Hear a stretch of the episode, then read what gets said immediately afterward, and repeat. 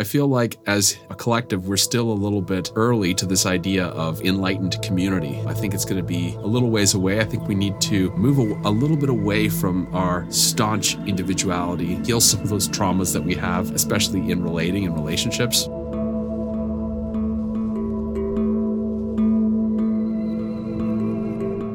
Hello and welcome back to the Octave Leap podcast with your host, David Khan. And today we're going to talk about the role and impact of community in the year 2024. Community has always been a very big topic in my life. From the age of 19, I had this ideal of creating a conscious community. My girlfriend at the time was also into it, and we didn't know what to do and fell flat on her face. um, and, you know, since then, I've seen I've had the opportunity to be around various communities and have seen what works and what doesn't, and what can go sideways and get really ugly. And yeah, there's lots of variety in this mix. I feel like as um, a collective, we're still a little bit early to this idea of, you know, enlightened community. Um, I think it's going to be a little ways away. I think we need to um, move a, a little bit away from our staunch individuality and heal some of those traumas that we have, uh, especially in relating and relationships, because to existing community can be like a pressure cooker when we haven't learned how to actually filter incoming data properly and respond maturely to it. Uh, you know, I've seen a lot of communities that blow up or fail uh, for the simple fact that um, people haven't actually dealt with their stuff. They think they have, but then when they get into the pressure cooker, it turns out they haven't.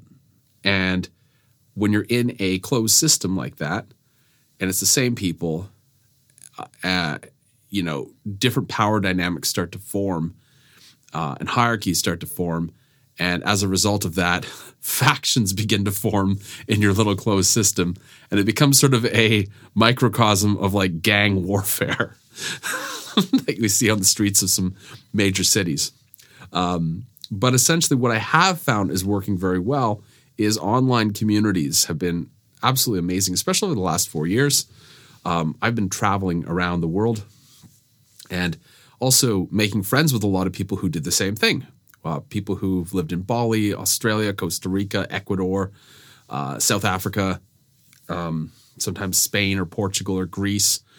And they're hopping around the world and uh, meeting people and obviously creating an online presence and connecting with people on online. Now the problem with this is right now we have the major tech companies, the big tech companies, gatekeeping what we can say and what we can do and who's banned and who's not banned on their platforms.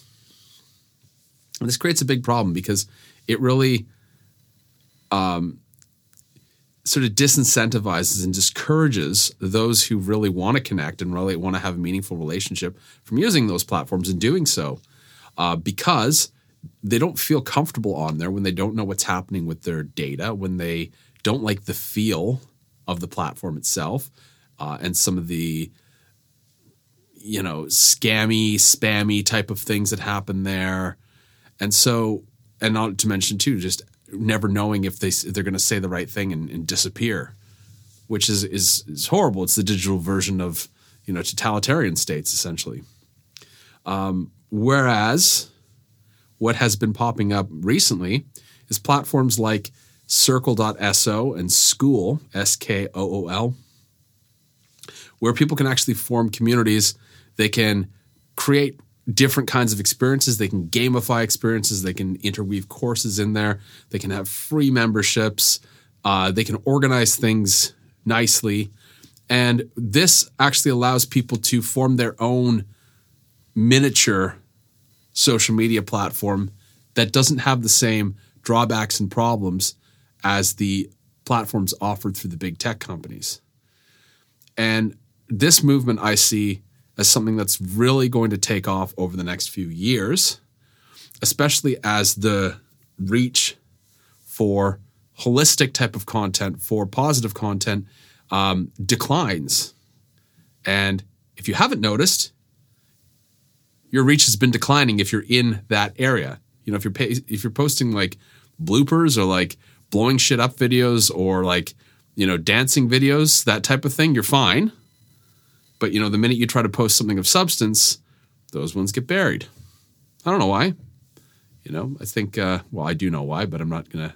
I have my put it this way. I have my um, theories on the matter, but uh, basically, uh, here's a good example. TikTok in China, what they show to Chinese children, is all about math, engineering, science, innovations and technology. And what does the algorithm show to American children? Twerking, eating competitions, grown adults crying like little brats. Not kidding. This is this has been proven. And so there's a real intention to actually condition a population in a certain way um, based on that. And it's it's kind of terrifying to see the power that these platforms have because they're actually more powerful than governmental institutions in actually controlling the public opinion. Because people spend so much time on the platforms they're slowly becoming accustomed to whatever they're being exposed to. They're slowly becoming more and more conditioned. So if the algorithm is becoming suggestive in any way and it's moving them in a particular direction they don't even see that happening. Which is why and this is another case why people that are creating their own communities and their own platforms are needed more than ever. Um, I saw this a couple years ago. I did a, a, little bit of market research. Was seeing year over year since 2020 that there's between 90, 99 and 127% growth on these platforms, on these community based platforms, uh, live streaming platforms as well. And people like the ability to interact as though you're with the person in, in that you're doing it in real time, you know, whether it's through chat or whether it's through interactions on a live stream. Uh, however, you can be thousands of miles or kilometers apart. You know, and I, I very much had that experience, especially with Vanessa. We ran a number of live stream events where we were live watching the comments rolling in. We'd jump on a Zoom call afterwards. We'd be answering people's questions. And it really creates this, this glue, this bond of something bigger happening. And we leave those events feeling just amazing. We even offered them by donation.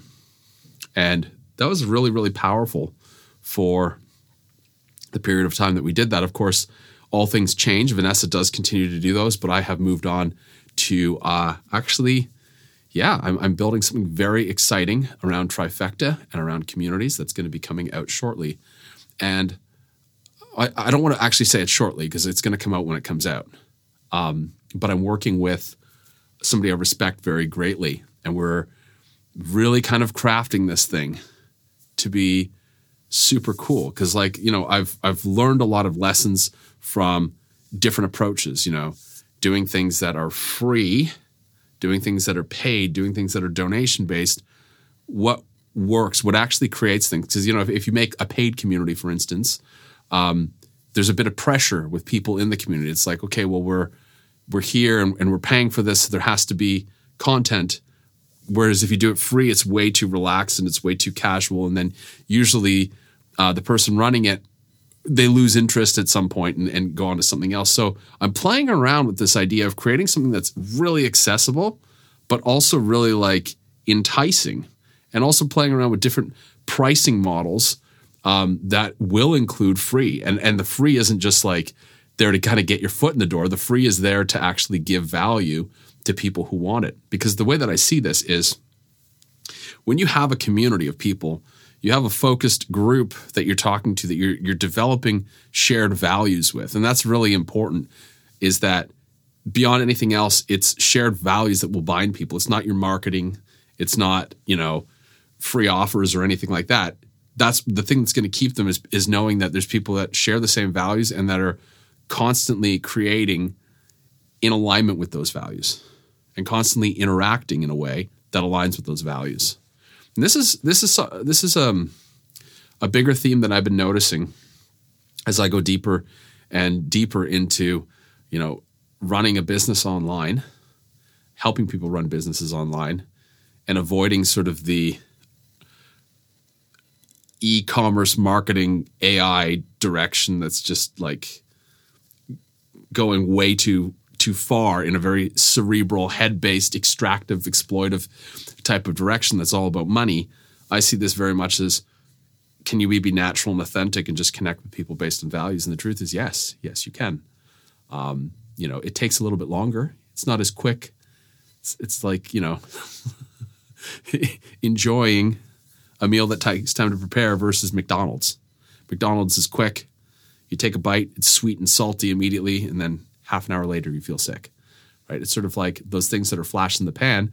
It's like it's all bright and shiny at first, and you get in there and you just feel tired and exhausted, depleted and drained, and it's like there's not there's no substance to it. There is no values. It's like literally these people can just go and put up another business and make a little bit more money doing this and this and this, and that's what they do. They just say, okay, where's a gap in the market I can go, and I can actually set up a shop and create something just so I can make money. And the way that I see it is where can I use my talents and skills to serve in a way that, of course, will take care of my needs, but in the process, I'll receive something much more valuable, which is deep, heartfelt connection with other people and build these relationships over time and uh, really get to see the, the best way to put it is I get to see a side of people that I hadn't seen otherwise. Like I, I really through the work that I do, which is partially business, partially healing, I guess. Um, you know, I've seen a very vulnerable and intimate side of people through that process that you don't generally get to see just with like everyday friends or sometimes, you know, even family members.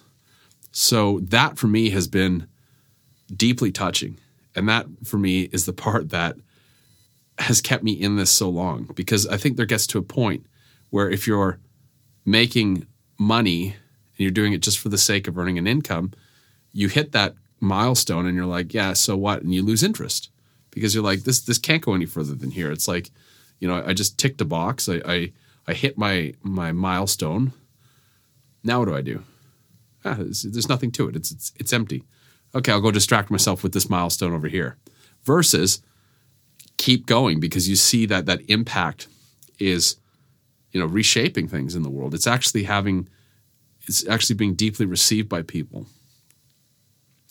And that to me is something that can actually create longevity with an endeavor. And so at some point, though, one must also ask themselves do I want to continue working with individuals on a one by one by one by one basis? Does that work for me? Because I can do more intimate work one one to one, and or I could work with groups of people, or even like distributed groups like a community where there's maybe a thousand people on a platform that but they're interacting and they're getting value and they're sharing their thoughts um, in you know a more open way that it's it's like a two-way dialogue so what i've found personally is that uh, you know there, there is no right answer and there's no right answer for ever because at one point in time, all I wanted to do was one on one work with people. I just wanted to work intensely with people. And then another time, I felt like groups is better. Now I'm kind of shifting in this direction of, you know, really being at the heart of a community essentially, and um, building that, and and you know, drip feeding sort of this trifecta wisdom as it comes. I, I realized too one of the drawbacks of trifecta is the first iteration of it, the first iteration of reports and everything. It was too dense. So I've gone back to the drawing board to type to try and simplify things for people because essentially I need that process to be palatable to my community. And and because because the message behind it and the impact of it is so profound. It's heal your core wound align with what you're here to do and attract prosperity without having to like worry about money and stress about it all the time. Pretty simple thing. That's that's basically living in alignment. That's basically living with you know a, a, connection with the greater flow of life and not being uh, this sort of compartmentalized um, being that's operating out of a mix of trauma and inspiration. See the difference? Trauma kind of keeps us. Uh, how to put it? Like it's it's a stimulation in a way, and it doesn't allow us to find the gaps between sensations where you know, true creativity lives. Those moments of like pure inspiration, those are the gaps between sensation. And so when people start to operate more from the gaps, and by the way, the, the funny thing about the gaps is that they're very uncomfortable at first if we're used to stimulation and distraction. The minute we hit one of those gaps, it feels like emptiness. So we either freeze up or we um, distract ourselves and we go out and we try to fill it with addictive behavior as opposed to just sitting in that emptiness.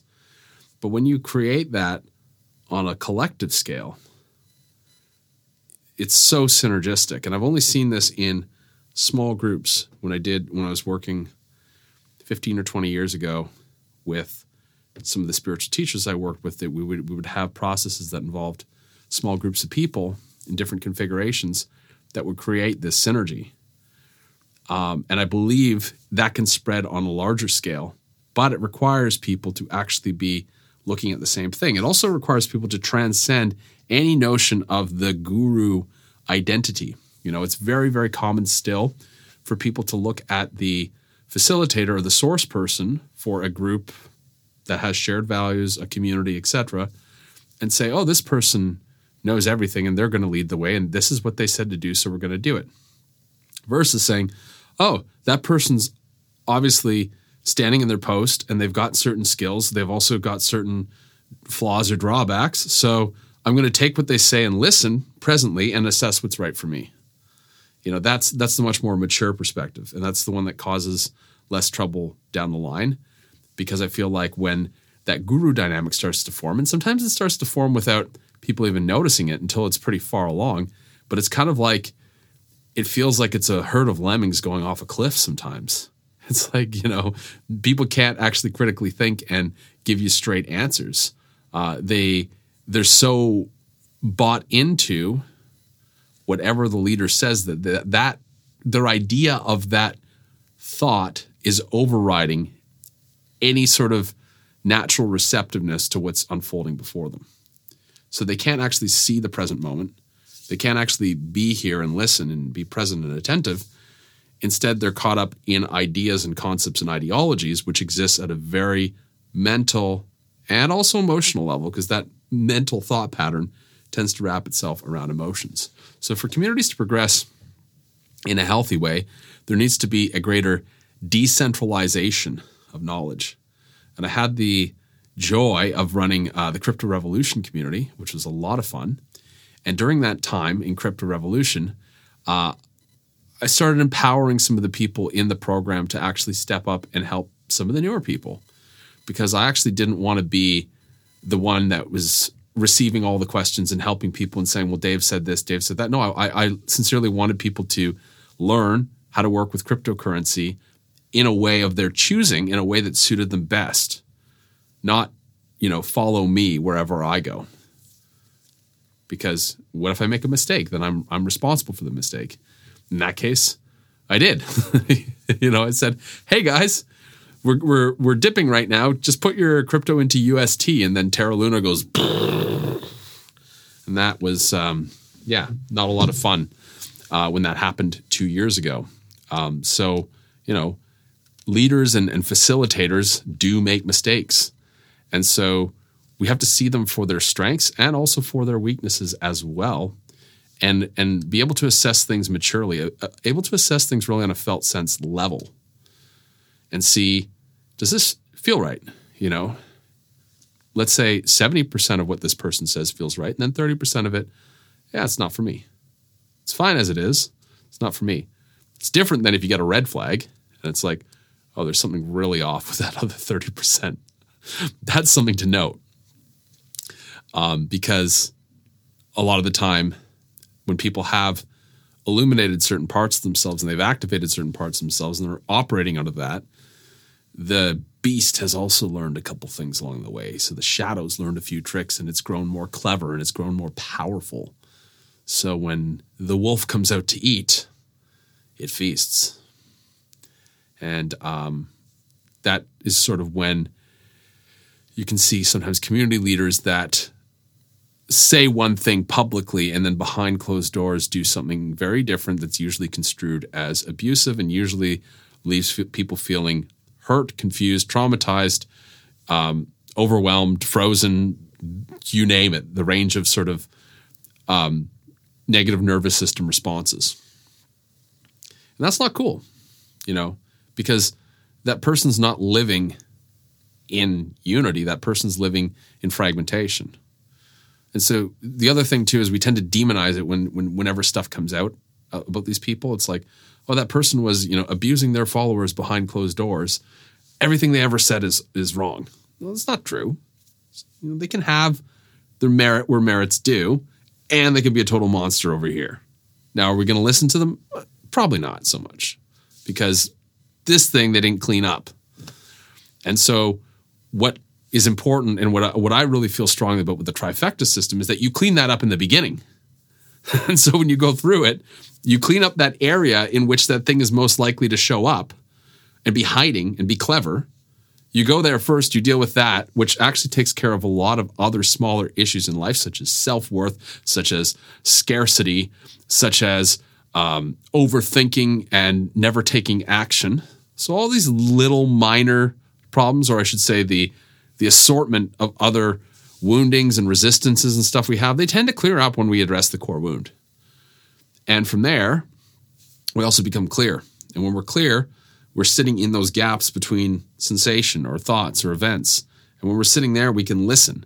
And when we can listen, we can actually reconnect with life itself and disconnect from the artificial experiment that's wrapped itself around much of this world that causes a lot of pain and suffering.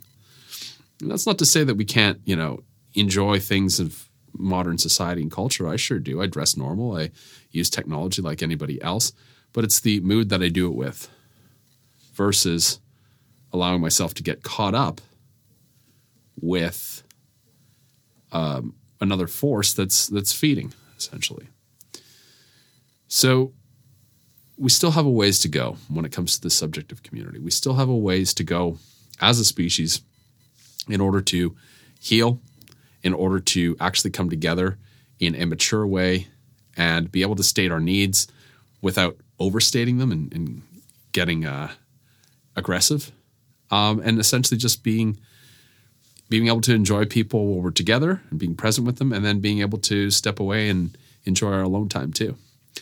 So, yeah, I hope you enjoyed this episode. By the way, if you want to watch, I've got a free training on Trifecta. I've also got a really cool um, thing coming up that I'll tell you guys about in a bit. And I've talked about it a, a little bit on the show, but it should be closer now, and that's the Core Wounding app. Uh, it should be ready, I'd say, in the next month. It's getting close. I'm talking with the developer. We just need to put it on a site somewhere. And it's going to be sort of the first exploration into Trifecta, especially for a larger group of people. So, anyway, I hope you enjoyed this. Take care.